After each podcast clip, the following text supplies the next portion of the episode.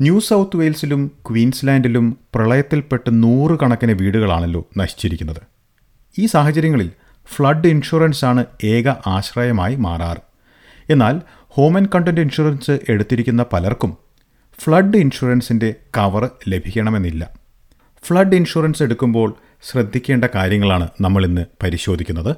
Oracle group ഇൻഷുറൻസിൽ insurance ബ്രോക്കറായ ബ്രിസ്ബനിലുള്ള ജെയ്സൺ സെബാസ്റ്റ്യൻ ഇക്കാര്യങ്ങൾ വിശദീകരിക്കാൻ നമുക്കൊപ്പം ചേരുന്നു. എസ് പി എസ് മലയാളം പോഡ്കാസ്റ്റുമായി ഡെലിസ് പോൾ.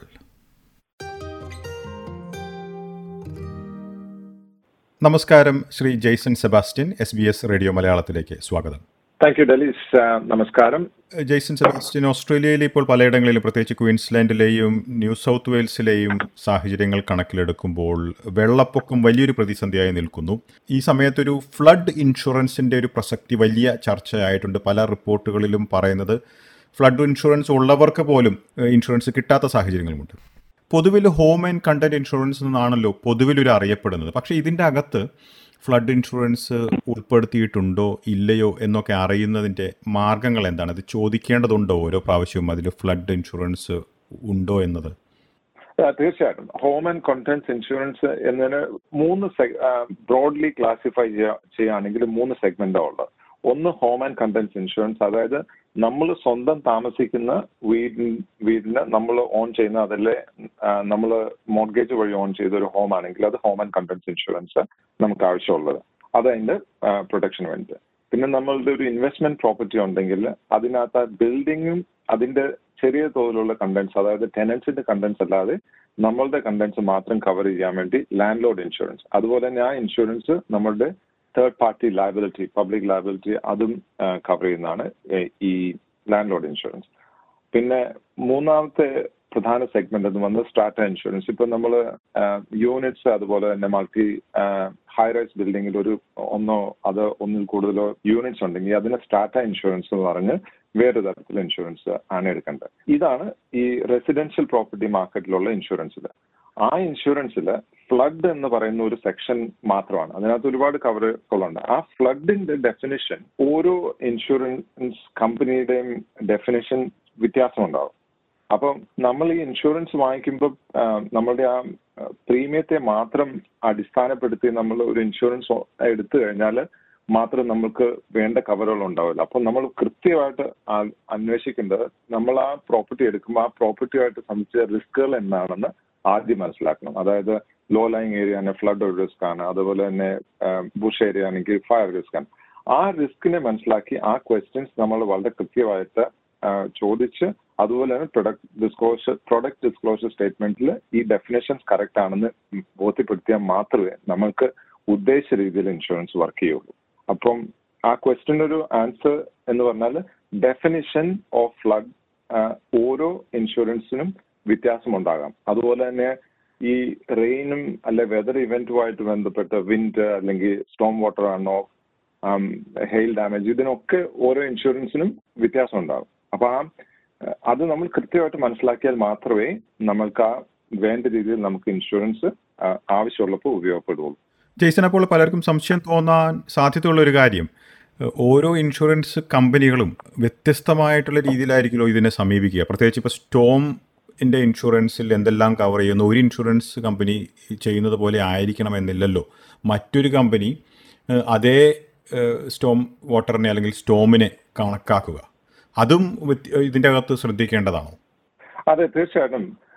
ഇതിന് ചില പ്രായോഗിക പ്രായോഗിക ബുദ്ധിമുട്ടുകളുണ്ട്. ഒരു കൺസ്യൂമർ എന്നുള്ള രീതിയിൽ നമ്മൾക്ക് ഒരു വളരെ ഡീപ്പ് ലെവൽ അണ്ടർസ്റ്റാൻഡിംഗ് ഇല്ലാതെ ഒന്നോ രണ്ടോ ഇൻഷുറൻസ് കമ്പനികളുമായിട്ട് മാത്രം സംസാരിച്ചു കഴിയുമ്പോൾ അതുപോലെ തന്നെ നമ്മൾ ആ ഡോക്യുമെന്റുമായിട്ട് കൂടുതൽ പരിചയമില്ലാതെ വരും. അത് ഇൻഷുറൻസ് ഡോക്യുമെന്റ്സുമായിട്ട് പരിചയമില്ലാതെ നമ്മളൊരു സൂപ്പർഫിഷ്യൽ രീതിയിൽ ഇതിനെ ചിന്തിച്ച് ഒരു ഇൻഷുറൻസ് ഇപ്പം പത്തോ പതിനഞ്ചോ മിനിറ്റ് കൊണ്ട് ഇൻഷുറൻസ് എടുത്തു കഴിഞ്ഞാലുള്ള ചില കുഴപ്പങ്ങളാണ് ഇത് അതായത് നമ്മളൊരു ഒരു ഹാഫ് എ മില്യൺ അല്ലെ ഒരു മില്യൺ ഡോളർ പ്രോപ്പർട്ടിയുടെ ഇൻഷുറൻസിന് മാത്രമായിട്ട് നമ്മൾ സ്പെൻഡ് ചെയ്യുന്ന ഒരു പത്ത് മിനിറ്റ് ഉള്ളെങ്കിൽ ദാറ്റ് ഇസ് ഹ്യൂജ്ലി ഇനാഡിക്വേറ്റ് കാരണം ഇതൊരു വലിയ ഇൻവെസ്റ്റ്മെന്റ് ആണ് നമ്മുടെ ഓരോരുത്തരുടെയും ജീവിതത്തിൽ ആ ഇൻവെസ്റ്റ്മെന്റ് പ്രൊട്ടക്ട് ചെയ്യാൻ വേണ്ടിയിട്ട് will have to spend some time to understand അതിന്റെ റിസ്കുകൾ എന്താണെന്നും ആ ഇരിക്കുന്ന സ്ഥലത്തിന്റെയും ലൊക്കേഷന്റെ റിസ്കുകൾ എന്താണ് അതുപോലെ തന്നെ അതിന്റെ നെയ്ബറിംഗ് ആക്ടിവിറ്റീസ് എന്താണ്. അങ്ങനെ പല കാര്യങ്ങളും ചിന്തിച്ച് നമ്മളൊരു റിസ്ക് മാനേജ്മെന്റ് പ്ലാൻ നമ്മളുടെ മനസ്സിലുണ്ടാവണം. അത് ഇച്ചിരി വലിയ രീതിയിലുള്ള ഇൻവെസ്റ്റ്മെന്റോ അല്ലെ വലിയ രീതിയിലുള്ള പ്രോപ്പർട്ടി ആണെങ്കിൽ അതൊരു ഡോക്യുമെന്റഡ് റിസ്ക് മാനേജ്മെന്റ് പ്ലാൻ ആയിരിക്കണം. അതിനെ ബേസ് ചെയ്ത് വേണം നമ്മൾ ഇൻഷുറൻസ് എടുക്കാനും. ആ പ്ലാനിനെ ബേസ് ചെയ്ത് നമ്മൾ ഇൻഷുറൻസ് കൊടുക്കുന്ന ആൾക്കാർ അതല്ലെങ്കിൽ ഇൻഷുറേഴ്സിനെ കണ്ടുപിടിക്കും. എന്നിട്ട് വേണം നമ്മൾ ഇൻഷുറൻസ് അപ്പൊ അതിലൊരു ഇപ്പം ഹോം ആൻഡ് കണ്ടൻസ് ഇൻഷുറൻസ് പോളിസികളിൽ ഒരു അമ്പത് ഇൻഷുറൻസ് റഫ്ലി ഓസ്ട്രേലിയയിലുണ്ട്. ആ അൻപതിൽ ഒരുപക്ഷെ നമ്മളുടെ റിസ്ക് മാനേജ്മെന്റ് പ്ലാനിന് സൂട്ട് ചെയ്യുന്ന പത്ത് പേരെ ഉണ്ടാവുള്ളൂ. ആ പത്ത് പേരെ നമ്മൾ കണ്ടുപിടിച്ച് ആ പത്ത് പേരിൽ ഏറ്റവും കോമ്പറ്റേറ്റീവ് ആയിട്ടുള്ള ടേംസ് ആരോ ഓഫർ ചെയ്യുന്നത് നോക്കി അങ്ങനെയാണ് നമ്മൾ ഇൻഷുറൻസ് സ്ട്രക്ചർ ചെയ്താലേ നമ്മൾക്ക് ഉദ്ദേശിച്ച രീതിയിൽ ഇത് ചെയ്യാൻ പറ്റുള്ളൂ. അതായത് നമ്മളുടെ ആ ഇൻഷുറൻസ് നമുക്ക് വേണ്ടി വർക്ക് ചെയ്യുള്ളൂ. ഓക്കെ അപ്പോൾ ഇനി ഇപ്പോൾ ഇന്ന് ഇപ്പോൾ പല റിപ്പോർട്ടുകളും വാർത്തകളിൽ കാണുന്നത് ഇപ്പോൾ വെള്ളപ്പൊക്കം ബാധിച്ച മേഖലകളിലെ പല വീടുകൾക്കും ഫ്ലഡ് ഇൻഷുറൻസ് ഉണ്ടായിട്ട് കൂടി അവരെ കവർ ചെയ്യാൻ സാധ്യതയില്ലാത്ത സാഹചര്യങ്ങൾ പലരും നേരിടുന്നതായിട്ട് ചൂണ്ടിക്കാട്ടുന്നുണ്ട്. ഇതിന്റെ ഒരു കാരണം പറയാം അത് ഈ ഫ്ലഡിന്റെ ഡെഫിനേഷൻ എങ്ങനെയാണ് എന്നുള്ളതിനെ ആശ്രയിച്ചിരിക്കും അതായത് നമ്മളുടെ ആ ഇൻഷുറൻസ് ഡോക്യുമെന്റ് ഫ്ലഡ് കവേർഡ് ആണ് എങ്കിൽ ആ ഡോക്യുമെന്റിനകത്ത് ഫ്ലഡിന്റെ ഡെഫിനേഷൻ ആ ഇൻഷുറർ എന്താണ് കൊടുത്തിരിക്കുന്നത് എന്നുള്ളതിനെ ആശ്രയിച്ചിരിക്കും നമ്മളുടെ കവറേജ് ഉണ്ടോ ഇല്ലയോ എന്നുള്ളത്.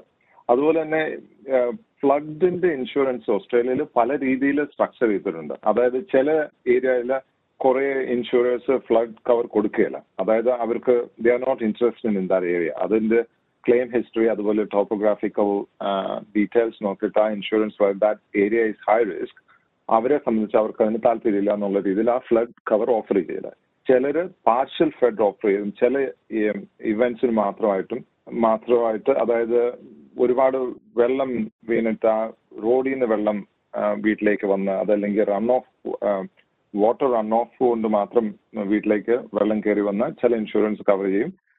ബാക്കിയുള്ളത് ദ ഓവർ ആച്ചിങ് ഫ്ലഡ് എന്ന് പറഞ്ഞാൽ നമ്മളുടെ ആ പരിസരത്തുള്ള റിവർ കനാലോ അല്ലെങ്കിൽ വാട്ടർ ബോഡി വെള്ളം പൊങ്ങി വരുന്നതാണ് ഇൻഷുറൻസ് കൗൺസിൽ ഓഫ് ഓസ്ട്രേലിയയുടെ ഡെഫിനേഷൻ ഓഫ് ഫ്ലഡ് അങ്ങനെയുള്ള ഹൺഡ്രഡ് പെർസെന്റ് ഫ്ലഡ് കവർ കൊടുക്കുന്ന ഇൻഷുറൻസും ഉണ്ട്. അപ്പൊ ഇതിൽ ഫ്ലഡ് കവർ എന്ത് ഡെഫിനേഷൻ എങ്ങനെയുണ്ട്? എവിടെയാണ് നമ്മൾ ഏത് ഇൻഷുറൻസ് വഴി അത് സ്ട്രക്ചർ ചെയ്തിട്ടുള്ളതിനെ ആശ്രയിച്ചേ കൊടുക്കുള്ളൂ. ഇത് ഒരു കോൺട്രാക്ട് ആണ്. ആ കോൺട്രാക്റ്റിൽ നമ്മൾ എഗ്രി ചെയ്യുമ്പോൾ അവർ അതായത് ഇൻഷുറൻസ് ഇൻഷുറൻസ് കമ്പനി പറയുന്ന കണ്ടീഷൻസ് അവർ ഓണർ ചെയ്യും. നമ്മൾ എഗ്രി ചെയ്ത കണ്ടീഷൻ നമ്മൾ ഓണർ ചെയ്യുകയോ ചെയ്യേണ്ടത്. ഈ ഫൈൻ പ്രിന്റ് അതിന്റെ ഒരു ഭാഗമാണ്.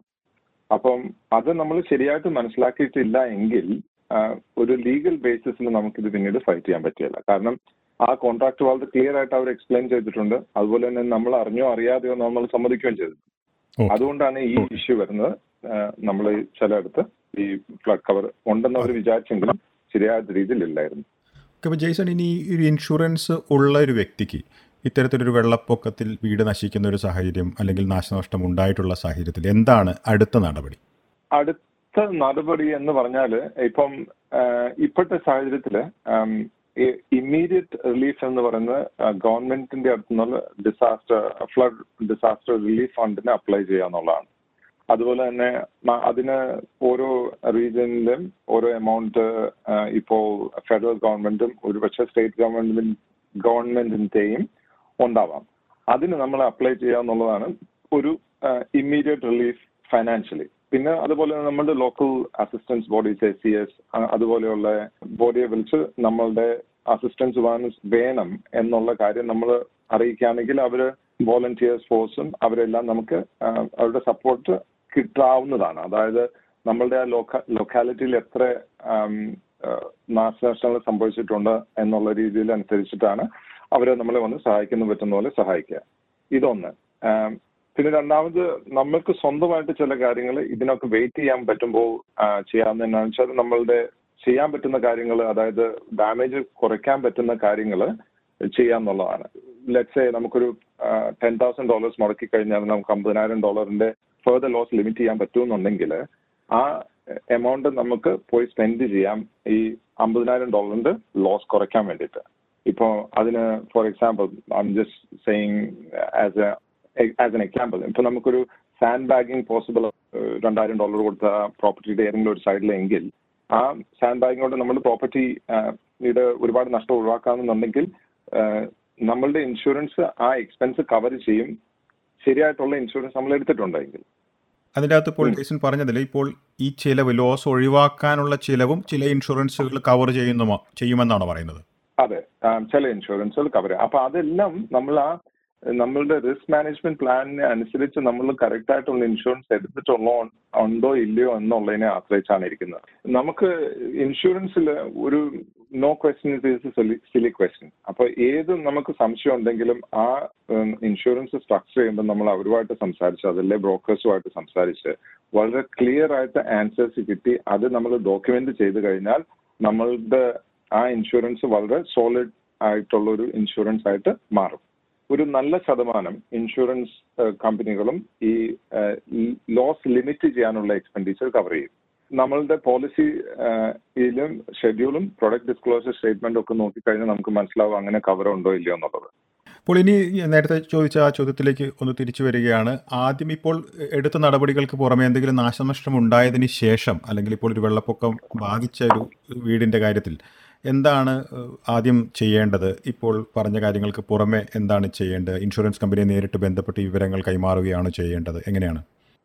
ഏറ്റവും ആദ്യം ചെയ്യേണ്ടത് എന്താണെന്ന് വെച്ചാൽ നമുക്ക് ഒരു ക്ലെയിമോ അല്ല ക്ലെയിം സർക്കംസ്റ്റാൻസസോ ഉണ്ടായിട്ടുണ്ടെങ്കിൽ ഇൻഷുറൻസ് കമ്പനിയായിട്ട് ഡയറക്ട്ലി ചെയ്യേണ്ടത് നമ്മൾ ആദ്യം ആ ക്ലെയിം ലോഡ് ചെയ്യാന്നുള്ള ആ നമ്മളുടെ ആ എന്ത് ഇൻസിഡന്റ് സംഭവിച്ചോ ഫ്ലഡോ ഫയറോ അങ്ങനെ എന്താണെന്നുള്ളതിനെ ഡേറ്റും ലൊക്കേഷൻ അതുപോലെ തന്നെ ബാക്കിയുള്ള ഡിസ്ക്രിപ്ഷൻ ഒക്കെ വെച്ച് ആ ക്ലെയിം ലോഡ് ചെയ്ത് ഒരു ലോഡ്ജ്മെന്റ് നമ്പർ കിട്ടുക എന്നുള്ളതാണ് പ്രധാനപ്പെട്ട കാര്യം. അതുപോലെ തന്നെ ആ ക്ലെയിം ലോഡ്ജ് ചെയ്യുമ്പം നമുക്ക് കഴിയുന്നത്ര എവിഡൻസ് എടുത്ത് സൂക്ഷിക്കുക. അതായത് ഫോട്ടോഗ്രാഫ് വീഡിയോസ് എന്തെങ്കിലും ലോക്കൽ കൗൺസിൽ റിപ്പോർട്ട്സ് അങ്ങനെ ഉള്ള എല്ലാ ഓക്സിലറി ഇൻഫർമേഷൻ നമുക്ക് കളക്ട് ചെയ്യാൻ പറ്റുന്നത് അത് കളക്ട് ചെയ്ത് വെക്കുക. അത് പല ആവശ്യങ്ങൾ കൊണ്ടും പിന്നീട് നമുക്കത് ഉപകാരത്തിൽ വരും. അതാണ് ഏറ്റവും ആദ്യം ചെയ്യേണ്ടത്. ഈ ഈ ഔട്ട്സൈഡ് ഹെൽത്തിന്റെ കഴിഞ്ഞിട്ടുള്ള ഇൻഷുറൻസ് കമ്പനിയായിട്ട് അത് കഴിഞ്ഞാൽ ക്ലെയിം ലോഞ്ച് ചെയ്ത് കഴിയുമ്പോൾ ക്ലെയിംസ് ടീം ഇൻഷുറൻസിൽ നമ്മളെ വിളിക്കും.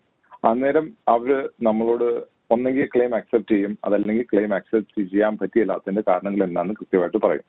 ആ കാരണങ്ങൾ പോളിസി ഡോക്യുമെന്റ്സ് അനുസരിച്ച് ശരിയാണ് എങ്കിൽ പിന്നെ ആ ക്ലെയിം നമുക്കത് ഫെർദർ പെർസ്യൂ ചെയ്യാൻ ഉള്ള അവന്യൂ എന്ന് പറയുന്നത് രണ്ടാമത് അവർ ആ പോളിസി വേർഡിങ്സ് അനുസരിച്ചല്ല അവർ ക്ലെയിം ഡിക്ലൈൻ ചെയ്തിട്ടുണ്ട് എങ്കിൽ ആ ഇൻഷുറൻസ് കമ്പനിക്ക് ഒരു ഇന്റേണൽ കംപ്ലയൻസ് പ്രോസസ് ഉണ്ട്. അതായത് ആ ചെയ്ത ഒരു മാനേജർ അല്ലെങ്കിൽ ഒരു ക്ലെയിം അസസർ ആ ക്ലെയിം പ്രോപ്പർലി അല്ല ചെയ്തിട്ടുള്ള എന്ന് നമുക്ക് തോന്നുകയാണെങ്കിൽ ആ കമ്പനിയുടെ ഒരു വേറൊരു ആൾ ഈ ക്ലെയിം വീണ്ടും റിവ്യൂ ചെയ്തിട്ട് നമ്മളോട് ഒരു ഒപ്പീനിയൻ അല്ലെ ഒരു ഔട്ട്കം പറയും.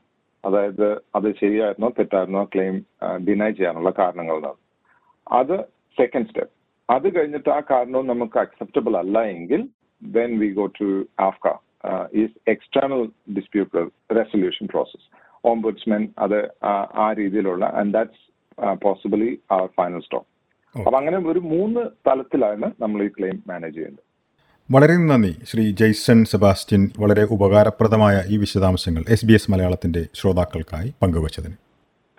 Delis thank you very much thanks for your time